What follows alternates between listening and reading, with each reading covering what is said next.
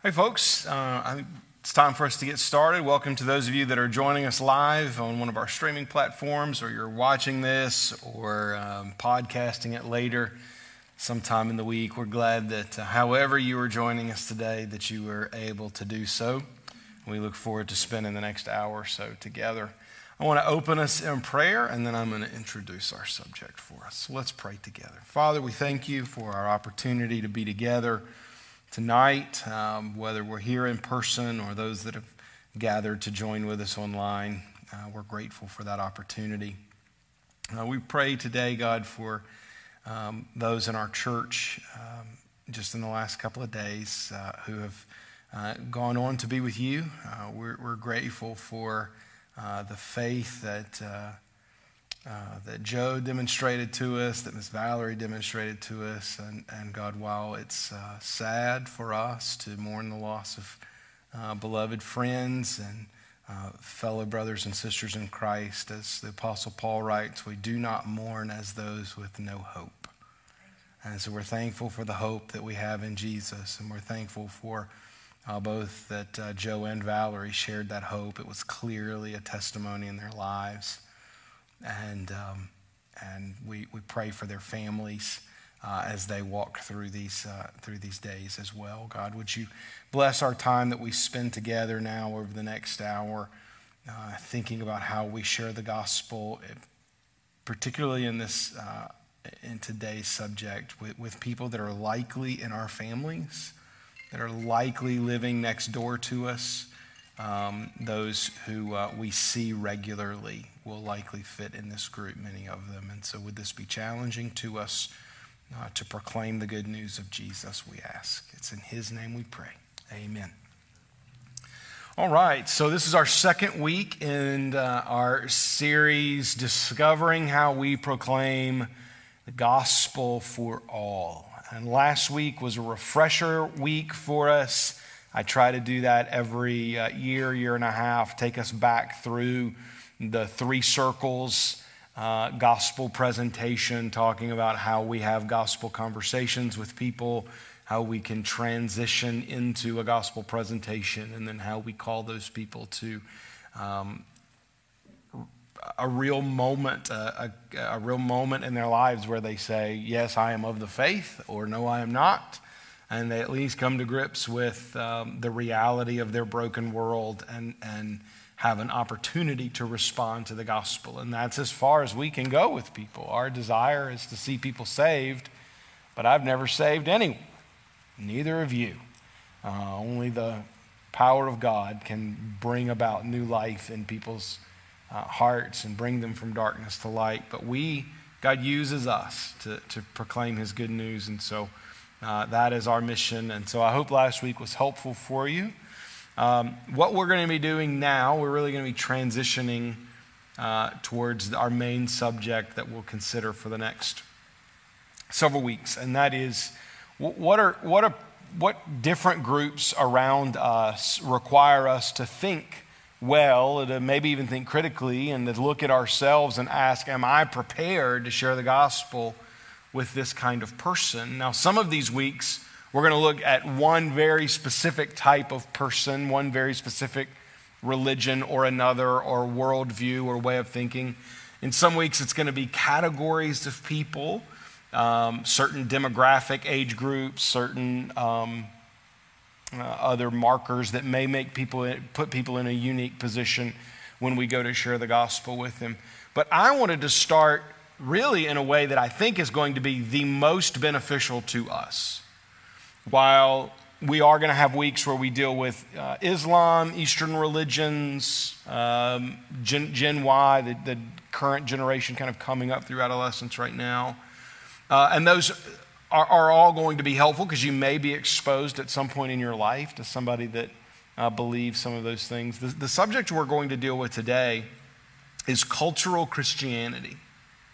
And the reason I wanted this to be the first one we deal with is because I think it's going to be the most likely to be some to, to be impactful for you. Um, as I said in my prayer, I would be really surprised if there's anybody in this room who doesn't have someone in their life that will fall into one of these categories. I'm actually going to give um, six categories today, uh, kind of six different ways that we can think about cultural Christians, people who may claim Christianity but, but aren't uh, in, any, in any real sense, any biblical sense. And you know who these people are. When I said we are going to talk about cultural Christianity, you thought of somebody. Somebody in your family, somebody on your block, somebody in your work, somebody that's been important to you in your life. You, you, you likely thought of someone because you, you know who these people are. Um, I know I've said this um, from the pulpit, and I say it often in our Connect class when we're talking about the tiers of doctrine. Um, if you go out to like Walmart, Harris Teeter, Bojangles, you know, stand at the door, and as people come in, if you ask them in Suffolk, Virginia, are you a Christian? My guess is 80% will say yes. Now, you could go to other parts of the world. You travel south of here, not too far, probably, and you're going to get to 85%, you're going to get to 90%, you're going to get 95%. I mean, you, you get further and deeper and deeper into the Bible Belt, and that's what you're going to get. You're going to get 80, 85, 90% of people saying, Well, yes, I'm a Christian. But if you then asked some extremely basic, I'm not talking about detailed theological questions. I'm talking about basic questions like Do you believe that Jesus Christ is the only way for someone to be saved? That percentage is going to drop off precipitously. You're going to get into the 60%, 50%, 40%. People are going to start hemming and hawing really quickly over what we would consider and affirm as a congregation first tier doctrine. And we define first tier doctrine as doctrines that make someone a Christian. Now, someone can call themselves a Christian. It's a free country. You do whatever you want to do, right?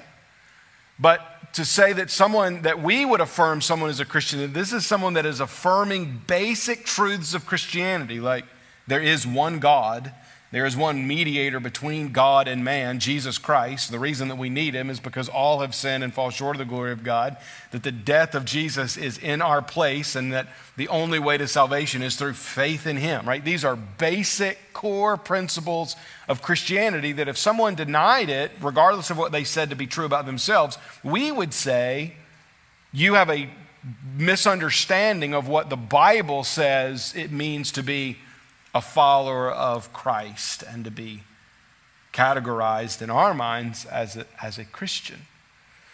And so, what that means is we have this, this large swath of our population who would call themselves a Christian, but would deny some very basic central Bible truths about what does it really mean to be a Christian right? And so, and I, of course, I'm making these numbers up, right? But I think they're probably pretty close.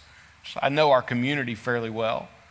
So if it is 80% down at the, you know, doors of Food Lion over here, people walk in that would say, if 8 and 10 would say yes, but yes, I'm a Christian, but only 5 and 10 would be able to say, yes, I've, you know, professed faith in Jesus Christ. I've been born again. I, you know, Jesus' death was in my place. Like those kind of basic questions.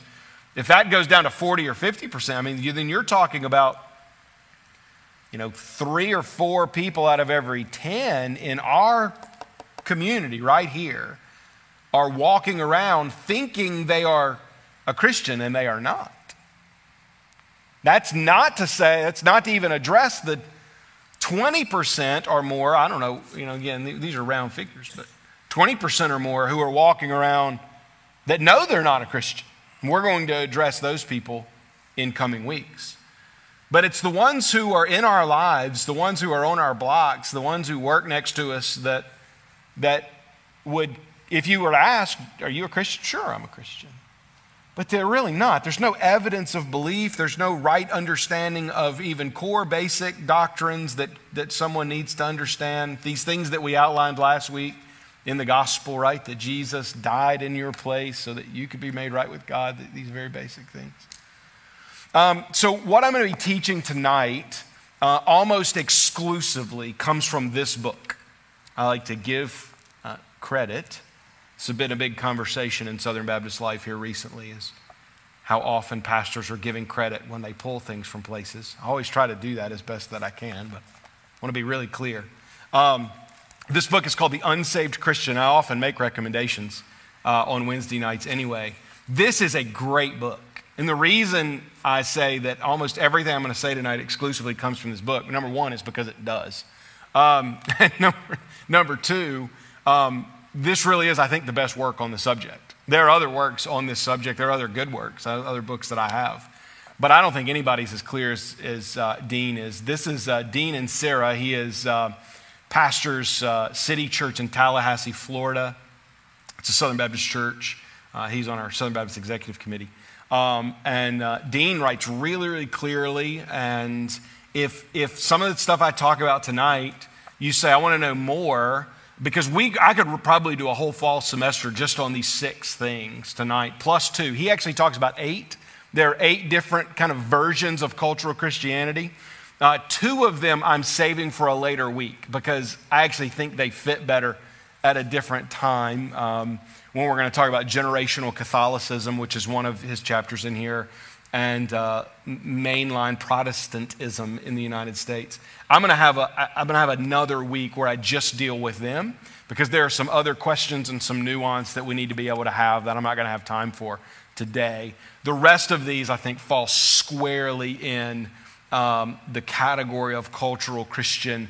And Dean does a really, really good job of kind of outlining who these people are, um, he tells some good stories that makes, I think, it helpful for us to be able to identify people in our own lives with, with, um, with some of these different categories. But what I really appreciate, and the reason I'm, I'm just exclusively using this work today, is because Dean does exactly what I'm trying to do over the course of the next eight weeks. And that's not just tell you these people exist. For instance, I don't want to just tell you that Muslims exist, or I want to just tell you that you know, Eastern religion people exist or that certain demographics exist in our community. I don't just tell you these people exist, but I want to equip you, which is why we call it equip, right? I want to equip you for gospel ministry, equip you to proclaim the gospel and answer questions and get to. And he actually has a section in each one of these chapters about how do we get, he calls them gospel conversation starting points, which is exactly what we talked about last week, right? Um, so what I've done is I've taken this, this stuff that Dean's presenting here. Of course, this is just going to kind of be a survey, an overview, because I'm going to go through six of them really quickly. And he wrote a whole book on eight of them. Uh, so highly recommend the book. You can buy it on Amazon, christianbook.com. Um, Dean Inserra, I-N-S-E-R-R-A, um, The Unsaved Christian, which obviously is an oxymoron, right? So we would, we would say maybe Christian should be in quotes there. If someone's unsaved, they're not a Christian. But these are those people in our community, people in our culture, who think of themselves as Christians but don't profess the core tenets of what it means uh, to be a follower of Jesus. And so what I've tried to do is just take six of those eight, and again, we're going to move two of them to another week, and, and, and take some of the, the high level, just boil it down bullet points and us in the next uh, 45 minutes or so address each one of these, okay? And he does a really good job of, of presenting them. And so I'm going to use his language um, to categorize these because I think it's, it's really helpful. So each one of these, again, is, uh, is, is Dean's words. It's the way that he categorizes cultural Christianity. So, first, let me just, just top level cultural Christianity for you. Again, these are people who would likely say, if you just asked, Are you a Christian? they would say, Yes. But if you were to push in, they would, they would not be able to, they would not certainly be able to explain what it means to be a Christian in any bib- orthodox biblical sense. And if you were to ask some follow up questions, they would very likely uh, fail the test of uh, someone who, who would know very basic things to, to, to know when it comes to Jesus. But because Christianity has been so ingrained in the culture of Western civilization, not just America, but Western civilization as a whole, is very dependent upon Christianity. But American culture in specific eh, has, has Christianity in much of its founding, not all of it, by the way, but much of its founding. And, and the church maintained a lot of influence in American culture uh, up until at least recently. The church maintained a lot of influence. And so we, we, we have raised generation after generation in uh, not only Western civilization, but American culture uh, to idealize certain aspects of Christianity. So, what may make one person a cultural Christian, someone that would affirm Christianity but not actually pass the test of being a Christian uh, in a biblical sense, what may make one person in that category uh, be put in that category may be different for someone else, which is why I think Dean's uh, eight categories, and again, we're going to deal with six of them tonight, are helpful. So, what I'm going to do is I'm going to walk through each category in four parts kind of who these people are, give you kind of a profile of them, what kind of gospel confuse, where they are confused about the gospel, how they've kind of mixed the gospel, replaced the gospel with something else what some of the gospel conversation starting points that Dean gives in the book, and some of these, uh, many of them are his, some of them are, are, things that I've thought through. And then finally, what the gospel remedies are. So, how, where could we actually take someone in the scriptures or in Christian theology and say, here's where you've, here, here's where you've missed this. I want to call you to something greater. I want to call you to true uh, faith in Jesus. All right, so the first one, and these are, again, his, his categories, is the country club Christian. Now, if you're writing, I'd encourage you again, like this is, par- this is parentheses Christian, right? Because what we're going to find in each one of these is there's no saving faith in, in this category. That none of these six really are people who have believed the gospel. Um, and a, a country club Christian is someone who is very self focused they may engage, all of these are likely going to engage in some type of Christian activity, whether that is church or some type of moralistic behavior, and you'll see those as we go through. Um, a country club Christian is certainly going to be someone who, at least on occasion, comes to church. They would see some value in church, but most of it is going to be relational. They, they, they are not in any way associated with the missional aspect of church. Now, when we say missional, I'm going to make sure you understand what I mean by that. Because when we say missional, we often think, oh, missionary, because they have the same root word. And they share some similarities, but we're not saying the same thing when we say missional and missionary. The mission of the church, we say, different churches say it different ways, but ultimately, it's drawn from Matthew 28, which is why we have it on the wall here, is to make disciples, right? That's the mission of the church. So we say it simply like this oh, the mission of Nansemond River is to make disciples that make disciples. This is what we hope to do as we live obedient to Christ together as a church. Well, a country club Christian is, is not focused on that. They're focused on what can the church do for me? What can the church provide for me? The church just so happens to be their preferred social club. Now, they may not say it that way, but ultimately, this is how they treat the body of Christ. And this is actually was very common. We're seeing less of this now. But this was very common when Christianity and moralism was more popular uh, in American culture. If you'll remember back to last winter when I was doing that worldview study, we talked about the progression of Christianity within culture and, and how um, while academia had, academia had, and the media had changed in the early 1900s, the early 20th century, for most of the 20th century, um, Christianity was still kind of the norm. Uh, and embraced as the norm. And so people attended church even if they didn't believe it because it was the socially acceptable thing to do. Now, that is quickly falling out of popularity and favor in our culture to where now those who attend church are in the minority, not the majority. But for a lot of America, a lot of our culture, Christianity was was very much the norm, and church attendance was very much the norm. And it was seen as a place where business got done and politics happened. It was often seen, particularly in smaller towns, uh, as, as the center of activity for the community.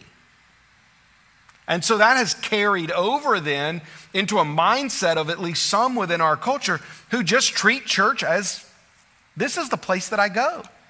These are the people that I network with.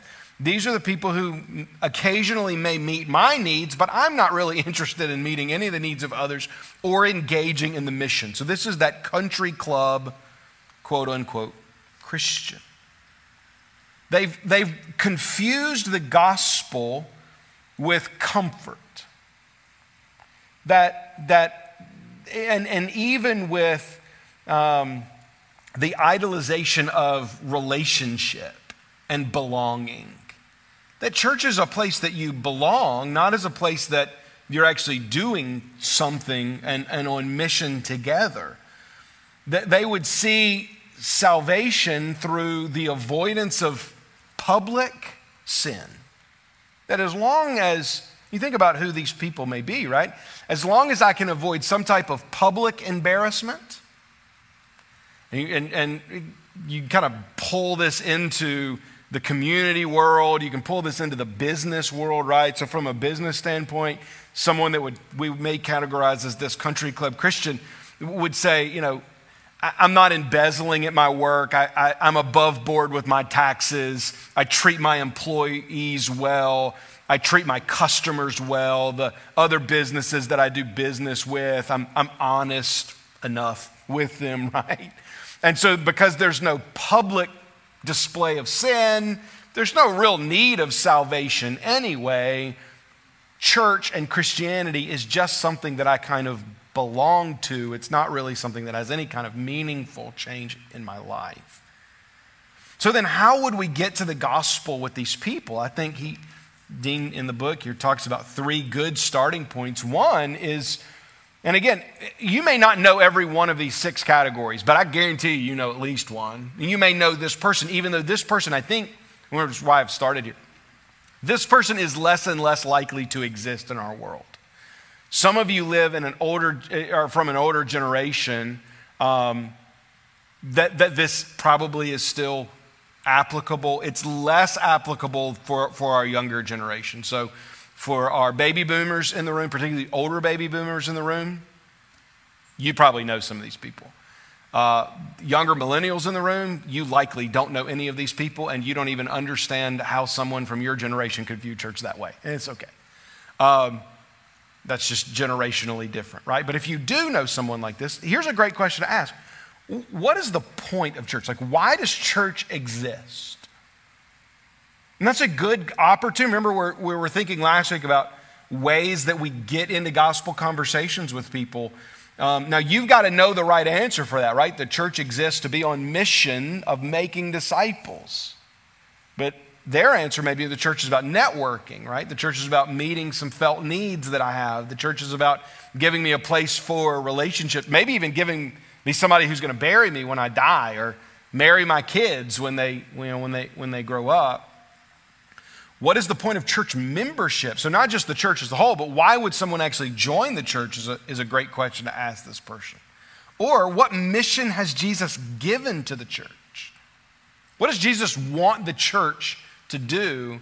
So, someone that's treating the church as if it's a social club, do you see what the key here is? To actually get them to redefine in their minds what church is. Remember, this is somebody that's likely heard the gospel for decades if they go to a gospel preaching church. Unfortunately, we have a lot of Christian churches in our culture today stopped preaching the gospel. They've just kind of given people some happy little talks along the way. And maybe all that person's ever heard is a happy little talk and, uh, you know, fill that tank up a little bit. Uh, but they, they've never actually heard a gospel sermon, so you may have to connect that for them. But asking questions about why, why church is, is a great transition to the gospel. And then we would want to to see a remedy for their misunderstanding of the gospel with things like what we have on the wall here. Like, obviously, the answer to the questions about the church is the Great Commission itself go and make disciples of all nations, right? Teaching them to observe all that I've commanded you, and I'm with you to the end of the age. This is an ongoing mission for the church. Why Jesus says, I'm with you to the end of the age. It's why that part's important because this is a clear mission for the church that Jesus is empowering us for. Right? These people, obviously, it's, it, their concern may be public sin, primarily for the sake of embarrassment within the community. So we would also want to draw their attention to the fact that Jesus clearly demands repentance, right? Matthew 4 17 uh, tells us that Jesus began preaching saying, Repent, for the kingdom of heaven is at hand. That the, the clear start of the ministry of Jesus, right, began with a call to repentance. Not a call to come and just sit on the back row. That's not to throw any stones at people that choose to sit on the back row. Okay. But you know, y'all have been around church enough to understand the metaphor of the back row Baptist, right? It's important that we try to convince these people, try to show at least scripturally that there's no such thing as the bench. Does that make sense for you? There's no such thing as people that get to sit out the mission of God, um, that get to just sit on the back row and not actually engage. That the call to faith and repentance is a call to belong to something more than just a social club. That's the first one. Second one is the Christmas and Easter Christian. You already know who these people are. This is easy, right? These are people who are sentimental about holidays with the implications of those holidays having very little impact. This is one that did not, I'm going to be careful how I say this. I was in ministry for a long time before I became a lead pastor.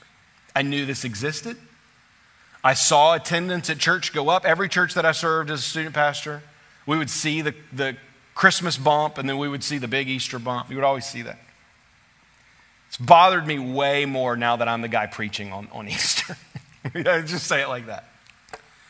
Because I am keenly aware that there are people that are in church on Christmas, particularly Christmas Eve. Christmas Eve has actually supplanted Easter now in a lot of ways. Um, it's our affinity for Christmas. There's less conviction at Christmas than there is Easter. But certainly Easter there are people in church on Easter who are there because they're this there's some type of sentimentality, either in their own minds or in the minds of mom or grandma or granddad or something like that. Um, and I can pour my heart in the gospel out to these people, and there's this there's this seeming brick wall that they have built and they're like, I've got no desire to actually hear what you're saying at all. I'm just here because it is Christmas or Easter. But we know, right, that, that Christmas and Easter have incredible implications in the Christian life. We'll get to those in a second. What are, what are some, of the mis- some of the mistakes, some of the things they mistake the true gospel for? Well, one of them would be that, that observance is some type of salvific act, that we get some type of check, you know, in the good column, you know, some type of plus, you know, a sticker for showing up, and at least we showed up on Christmas and Easter. Certainly, there's this sentimentality that builds in these people, and, and they feel as if they are doing something good by coming on, on Christmas and Easter. There's also a level of tradition that gets built in this, this um, and, and not only tradition from a family sense, but a tra- from a tradition in the sense of this becomes the gospel to them. So our family does this. And then it passes from one generation to the next. And in passing from one generation to the next, that what is communicated, even if it's not verbally communicated, because it's very likely not, but what's communicated from one generation to the next is this is the faith of our family is this we go to church on Christmas and Easter. It's, it's what, what you're supposed to do, and, and it supplants the gospel and true saving faith just simply by valuing that moment and not missing that moment. So, the gospel conversation starting points here then pull back to the actual implications of those holidays. So, if these people are in your life, around Christmas or around Easter is a great opportunity to ask a question like, you know, we're, you could preface it like this you know, we're celebrating Christmas. I'd love for you to come with me to our Christmas Eve service or services right around Christmas, our Advent services, right? Um, but one of the things we'll talk about is the fact that Jesus was born of a virgin. Why do you think that matters? You see, because there's implications in the, the birth of Jesus being born of a virgin. By the way, if you don't know why Jesus was necessary for Jesus to be born of a virgin, that, that's definitely something that, that would be an important question for you to be able to answer, right? Is, uh, is Jesus the Son of God, and, and that the scriptures point to the birth of the Messiah by, by a virgin, but, but there's, there's theological implications here, right? The, the inheriting of sin from Adam doesn't happen when God is the Father and the Holy Spirit is the one who has come upon, come upon Mary.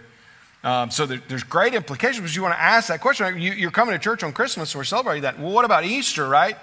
What does it matter that Jesus rose from the grave? I would hope that in any place that actually calls themselves a church, they would proclaim the death, burial, and resurrection of Jesus Christ, if no other time on Easter. Now, we should proclaim the death, burial, and resurrection of Jesus Christ every time we gather. The instructions of Scripture. But surely we should do it on Easter. Well, why does that matter? You have to get to meaning, you have to get to implication, right? What, what's actually happening? A good intro question is why is that holiday actually special to you? Beyond just tradition and sentimentality. We want to take people to the scriptures and show them that show them what Jesus showed the, the disciples on the road to Emmaus. What is it that Jesus shows the disciples on the road to Emmaus after his resurrection? Do you remember? He takes them to the Old Testament and he, to the law and the prophets, we're told, and shows them how it was all about him. That it's not just, you know, Luke 2 and Luke 20. It's not just the beginning of the story and the end of the story that's about Jesus. All of it creation, the fall, the flood, all of it. The kings, the exile, every bit of that just pointing towards one who would come. Like all of Scripture is pointing to Jesus, not just holy days, which is where we get our word holiday from, right? Um, he is the one who reconciles us to God. And, and, and there's more, there's way more to it than just kind of a sentimental version of Christianity that is the, the uh, Christmas and Easter Christian. Number three, the God and country Christian. This is the, I'm, I'm going to be careful here, but you, these people are out there, okay? And again, um, these people are likely of a certain generation, although that is not necessarily, that is not an exclusive truth. Um, I, I, see a fair bit of this in, in young people. Um, not to the extent that you necessarily see it in, in others, but, but there's, a, there's a fair bit of this across generational lines. These are people who would be proud to be an American above all else. There's nothing wrong with being proud to be an American. No, it's a different conversation for a different day. Um, citizenship and pride in citizenship and social engagement aren't in and of themselves negative, bad things, okay? But the God and country Christian, this type of cultural Christian, is one who would elevate American ideals over Christian ideals and likely even because they are fairly uneducated, likely in the truths of Scripture, substitute American ideals for Christian ideals. And, and sometimes in very egregious ways, but we, we start to make certain things that we hold as a, or think we hold, or used to hold as a country, as some type of Christian principle that is not a, a Christian principle. Uh, it sees everything through the lens of American citizenship, and the more tribal we become, we are seeing this now, I think, in, in the last certainly the last 20 years, certainly the last decade, but probably this goes back to the 90s, if not beyond that, sees everything through the lens of a certain political party. That, that there, is, there is only one way that people should, there's the right way to think. And, and that lens is, um, uh, you know, American Christianity. But it doesn't look very much like biblical Christianity at all. There's actually some incredible blind spots to things that the scripture actually says. And things that the scriptures actually say matter. Because they've replaced these things that the scripture says matter, and they're, they're fairly uneducated, likely, on what the scripture actually says. They know some proof texts, right? I'll just give you one. I'm, I, it'll be fine if it upsets you. I'm going to preach it here soon. I'm going to say it anyway when we get to Second Thessalonians, right? Second Thessalonians says if a man does not work, he doesn't eat, right? How many times have you heard someone use that as some type of proof text against wealth, the welfare and the welfare state in America. You've heard it a lot. I saw it posted on social media this week. Okay? Folks, that's not what Paul was talking about. I'll say it really clearly when we get to that part in Second Thessalonians. But know this that has nothing to do whatsoever with social welfare, social security, safety net that we have. Those, those two ideas could not be further from one. So, to use one, that's called a proof text. When we take something in Scripture and we make it say something that proves our point that it's not actually saying. Um, those, those, now, we could argue the benefits of welfare versus not, but to take that kind of Scripture, right? But that, that's what this person will often do. They'll, right? Did you see the video? I don't know if you saw it or not. I'm really getting in trouble here. Um, a few weeks ago, there was, um, I think it was out in Arizona, a lady got up to speak and, and she quoted, I believe it was from, from 1 Peter, make your, make your election sure, right? This is encouragement in Scripture, right? To look into your own life and to ask hard questions about your own life. And she used that to talk about making elections, like voting for people. You want to go, what? What? you, no, not anywhere, not, that's not anywhere close to what that's, what, just because the word is the same doesn't mean the words, the meaning is actually the same, right? This is what this, is what this will often do. is. Great blinders to what the Bible may actually say. They will often mistake the true gospel for actually just being an American. Now, by the way, this isn't unique just to America. This has happened throughout history. But Americans we, we've taken this in a lot of ways to, to a different level. Um, and so there are people, you, you may know some, you may not, but there are people out there that think simply by birthright of being in America, we are God's nation, God's blessed nation right now, right here in this place. And because of that, that makes me inherently right with God. They would also mistake the true gospel for actually voting in a certain way. This is, this is becoming more and more real in our world where people will say, you know, only Christians are going to vote X. Well, there are some biblical moral things that I think we ought to say Christians should and shouldn't support and vote for, but we've got to be really careful when we say, when we start equating salvation with voting habits, whether one votes or not, or who they were, were to vote for. So, what gospel conversations, how can we get to the gospel conversation with these people? A good question to start with, I love, he talks about this in this book. And, and, and you, may, you may just want to buy this book for this chapter if, that, if, the, if these are kind of some, some of your crowd, because some of it may be. Um, a good question is who, when, you, when somebody says we, what are they talking about? I would hope for us, when we are the most common we, for me, is likely the Bryce family, right? It's Team Bryce. That's we. Next to that is we. Nansemond River Baptist Church.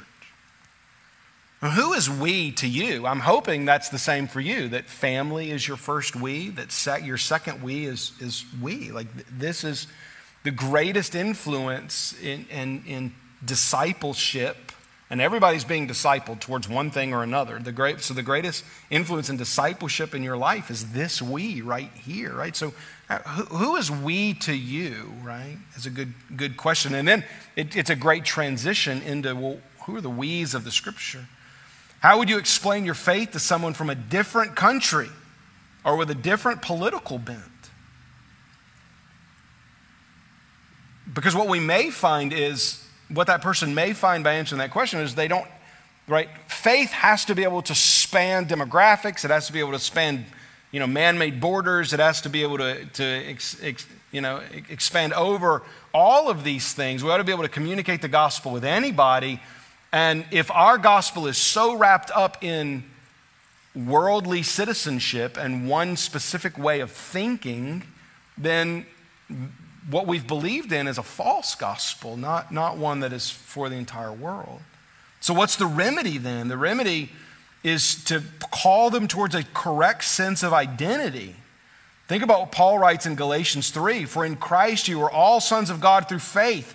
For as many of you were baptized into Christ have put on Christ. There is neither Jew nor Greek, there's neither slave nor free, there's no male or female, for you are all one in Christ Jesus. I can imagine somebody were to stand up and say, I, I, think this church is biblically mature enough that, that I could make a statement like that in Christ there is no American or Mexican, there is no Canadian or England, right? And, and y'all, y'all are like, okay, that, that jives with the scripture. But they're probably pastors lose their job. They get up and say something like that. And that's exactly what Paul's saying, though, isn't it? Like that, none of those things that are so defining for us. Think about what these things are, like Jew or Greek, free or slave, male or female. Like all of these are like defining characteristics. And he says, in light of our relationship with Christ, all of those things take a backseat.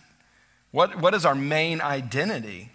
And then, where, really, where is our true citizenship? 1 Peter 2 But you are a chosen race, a royal priesthood, a holy nation, a people for his own possession, that you may proclaim the excellencies of him who called you out of darkness into marvelous light. Once you were not a people, but now you are God's people. Once you've received mercy, but now you have, once you had not received mercy, but how, now you have not received mercy. That is not talking about America, that's talking about the church of God. And our citizenship is somewhere else. We are now a holy nation that, that spans borders and times and ethnicities and people groups and languages. Praise God for that.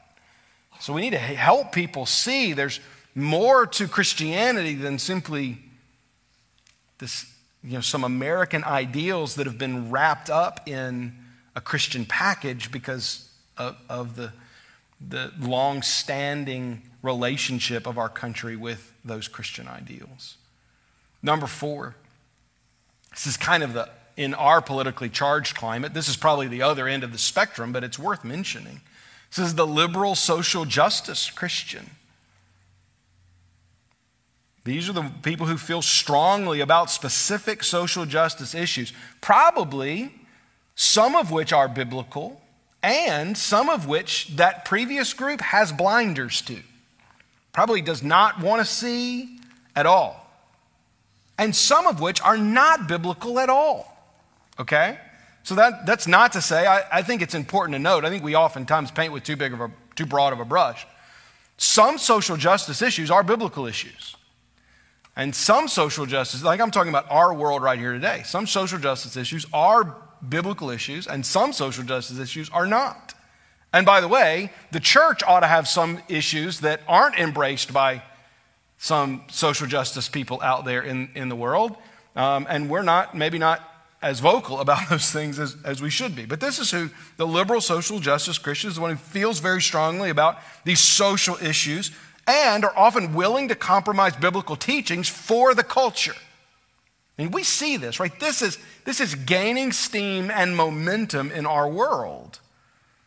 They believe societal change can come through activism or even legislation, right? That we can somehow legislate. This is what Christians held to for a very long time.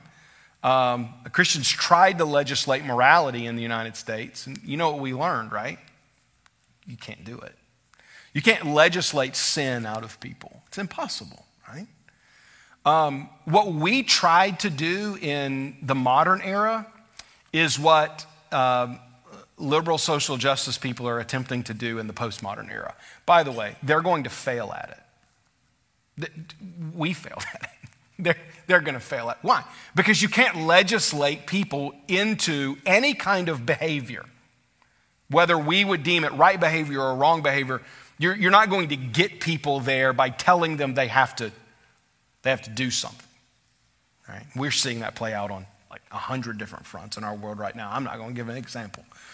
Um, so, where, where's the gospel m- mistaken here? Well, it, the gospel is, is mistaken, is replaced with activism. Uh, you know, advocating for social or political causes, that, that there's actually seen some type of salvific effect in I'm, I'm speaking up for. And what will happen is they'll go to places in Scripture that they really like, like when I was hungry, you fed me. When I was thirsty, you gave me something to drink. When I was naked, you clothed me. When I was in prison, you visited me, right?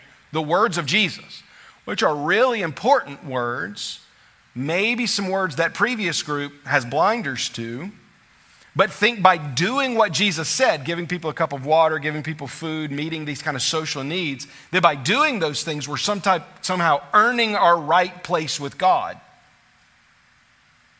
And we're not, right? It's just another form of, of, of you know, works-based salvation. These people are going to have some very different favorite Bible verses than the God and country Christian, but they're going to use them in the same exact way. I, I think I used this as an example a long time ago in, in a sermon. Um, I was reading the New York Times, uh, a New York Times editorial piece about what I don't even remember now. Um, I can't even remember the subject, but this has stuck with me and it's stuck, it'll stick with me for the rest of my life. And uh, this guy was, was integrating, it had something, the, obvious, I, the reason I was reading the New York, it had something to do with religion. Um, and so I was reading it, and, and the guy made this case for being what he called a Sermon on the Mount Christian. Um, and he was just convinced, like, this is the kind of Christian. What I need to be a Sermon on the Mount Christian. You just, and not as in to say, hey, the Sermon on the Mount is this kingdom ethic ideal, which is what it is, uh, that we should all strive for and, and recognize that a changed life lives differently. No, that we should actually just do what Jesus said in the Sermon on the Mount and forget everything else. That's, that's what he was advocating for. Now, first off, he hasn't read the Sermon on the Mount really closely because there's some like some really like countercultural things in the Sermon on the Mount. Um, but number two, if all that does is take some things of Jesus that people like to hear and turn them into a, a work that somebody can do to then feel better about themselves or even credit for salvation. So, what do we want to do? We want to ask questions like who or what can save us from our sins? Because if we're convinced that activism or good works can't save us from our sins, you know, you could, you could go out and give a million cups of water to a million poor people, and you'll have done good in the eyes of the world. You'll have even done things that Christians should be doing as commanded in Scripture. But that giving of water is not going to save anyone. Questions like who or what is the ultimate authority for truth? Remember, these people are very willing to sacrifice biblical truth for the sake of the culture. So we have to ask questions like we have to ask authority questions. The ultimate remedy here is for them to see that the Bible is the authoritative Word of God, not the whims of culture. And that compromising biblical truth for culture, or to use a buzzword now, for tolerance sake, is not actually loving at all.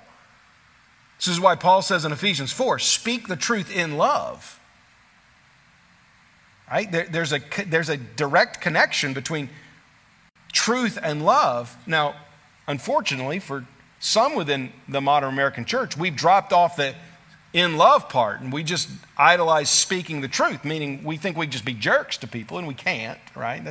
The, the answer to wrong thinking and wrong action is not more wrong thinking and wrong action, right? Speak the truth in love. That, that we have to recognize that, that Truth is not this nebulous thing, but it's found in the Word of God. Number five, this one I know you have. I know they're in your family. I know they're in your, on your neighborhood. This one is everywhere. This is the good guy next door Christian.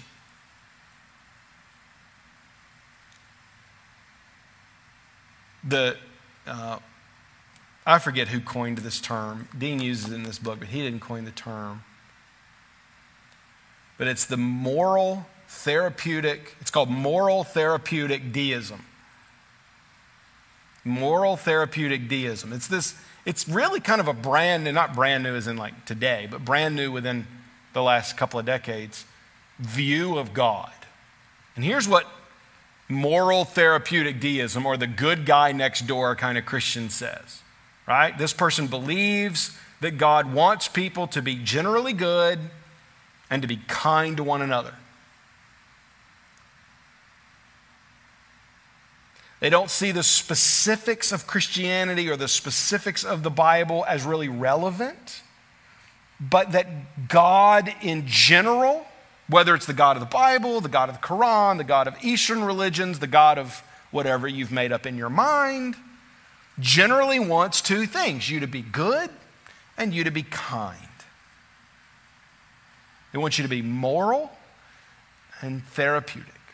And that God, in the main, wants you to be happy, right? And so you kind of just live your happy, you know, what, whatever's going to make you happy, not holy, but happy, is, is really what you need to kind of strive for and live for. These people are often very easy to get along with right? Because their goal in life is really to just be a decent, that's a better word, I think, than good, a decent human being, right? I just want to be a decent person. I want to be kind to people. I don't want to steal from people. I'll help my neighbor, right? Something's, something's wrong at the house. Like, this guy will come over and help you. You need somebody to watch the kids. This lady will come over and help you because that's kind of the ideal of life is to be good and to do good things. Clearly, what they've mistaken for the true gospel here is behavior, civility. Even seeing possibly, if you were to really kind of dig down, seeing the possibility of removal of bad with good. That in a lot of ways, when we talk about Islam, we're going to see some actual significant similarities between moral therapeutic deism and Islam. Now, there's some stark differences too. Um, but Islam, if you were to boil it down, is a religion of the scales. Is my good outweighing my bad? Now, Islam has a whole system built on how to make sure your good outweighs your bad. Moral therapeutic deism doesn't have that system. It's kind of an internal clock or internal counter that people have where they're just like, man, I did three good things today. And may, they won't say it like that, but that's really what's going on. Right? They, I did three good things. But, you know, I kind of yelled at the kids when I came in, so eh, it's one bad. But I did three good, one bad. I'm, you know, I've still got, I'm still in the black, you know, versus being in the red. So we want to ask questions to get to the gospel with these people. Something like, are people generally good or bad? That's a great question to ask people. Man, you, you get, you'll get right to what somebody believes. And here's, I know I say this from the pulpit often because I think this is pervasive in our culture, maybe even on Sunday morning, somewhat pervasive, even in the crowd that we may have here. Um, it is um, people don't want to think about themselves as being bad. They're fine of thinking of like Hitler as being bad. They're maybe even fine about thinking about certain people in our culture that may be on another political spectrum or some type of uh, social economic spectrum, and you think, okay, those people are bad. But they don't want to think about themselves as being bad, their families as being bad, their neighbors as being bad, their friends being bad. We, people are generally good in their minds, right? But we know what the scripture teaches. The scripture teaches people aren't generally good at all. Um, a good, another good question is what happens after death? Again, there's no system here, right? This is all an internal clock and an internal counter. But many of, most of these people, because we're in this Western American culture that has all of these tentacles of Christianity in it, most of them will affirm something like heaven. Most of them will affirm something like angels. I mean, this is Oprah Winfrey to a T, okay? And people like that. I mean, that, this is what this is. I've just, they've just kind of made stuff up as they've gone. They've pulled from here and they've pulled from here and they've kind of made this thing that they think works for them. Okay, what, what happens after death? Oh, you, you go to heaven. Well, who goes to heaven? Right? Well, certainly they're going to go, right? The people they love is going to go. That's what they would say. Good people. Okay, well, then how good is good enough to actually go to heaven? Right? Are you good enough to go to heaven? I'm not good enough to, on my own, right? But that's what we would want to do with people is, is get them to the point of recognizing the inconsistencies in, well, if I just am good enough and kind enough, and, and that's really what all religions are kind of teaching anyway. What you got to show people is that there is only one God. 1 Timothy 2 5, for there is one God and there is one mediator between God and men, the man Jesus Christ right? that verse tells us two things. One, there is only one God, and there is only one way to him Jesus. He is the only mediator. John 14, I'm the way, the truth, and the life. No man comes to the Father except through me. I say those words at every single funeral I preach. I won't preach a funeral if I don't get to say those words. Because I know at funerals, every funeral I have ever preached, unless it has just been this really small, and in COVID, some of them have been really small, like tight knit group of family that I know everybody and they're all professing believers in Christ. I am convinced this kind of person comes to funerals because they want to honor the good person, right? And so here's what I want that person to, see, to hear from me very clear. There is one God and there is one way to him, and it's through Jesus Christ alone. You would also want to th- contrast things like happiness and holiness. What is God really calling us to? Is God calling us to be happy or is God calling us to be holy? And, and what's really the point of holiness? Holiness, the point of holiness is, is obedience to God, right? It, it's that we're called to holiness because of what Jesus has, has done for us.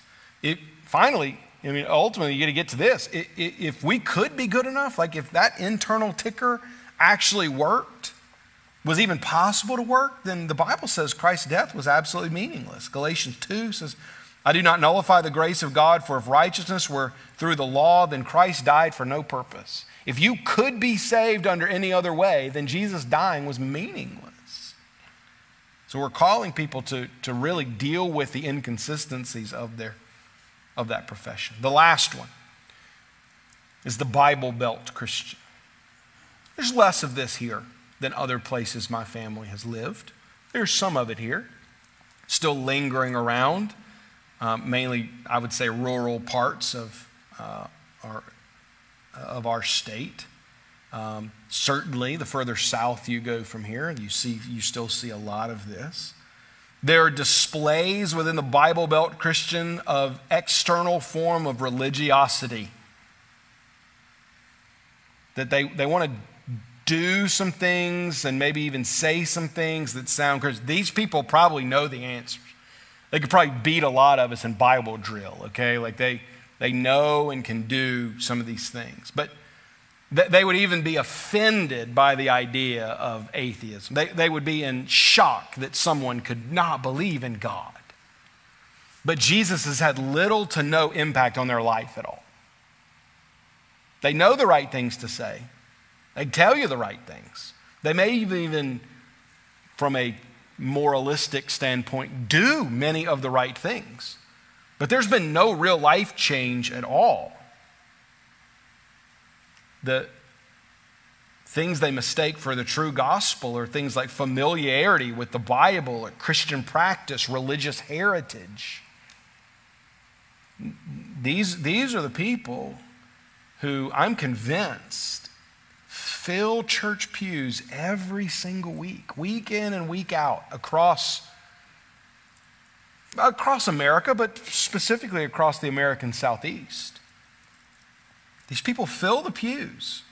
But, but there's no real life change that's ever happened. There's no actual impact of the gospel being brought to bear. It is all about heritage and culture, and, and this is what you do.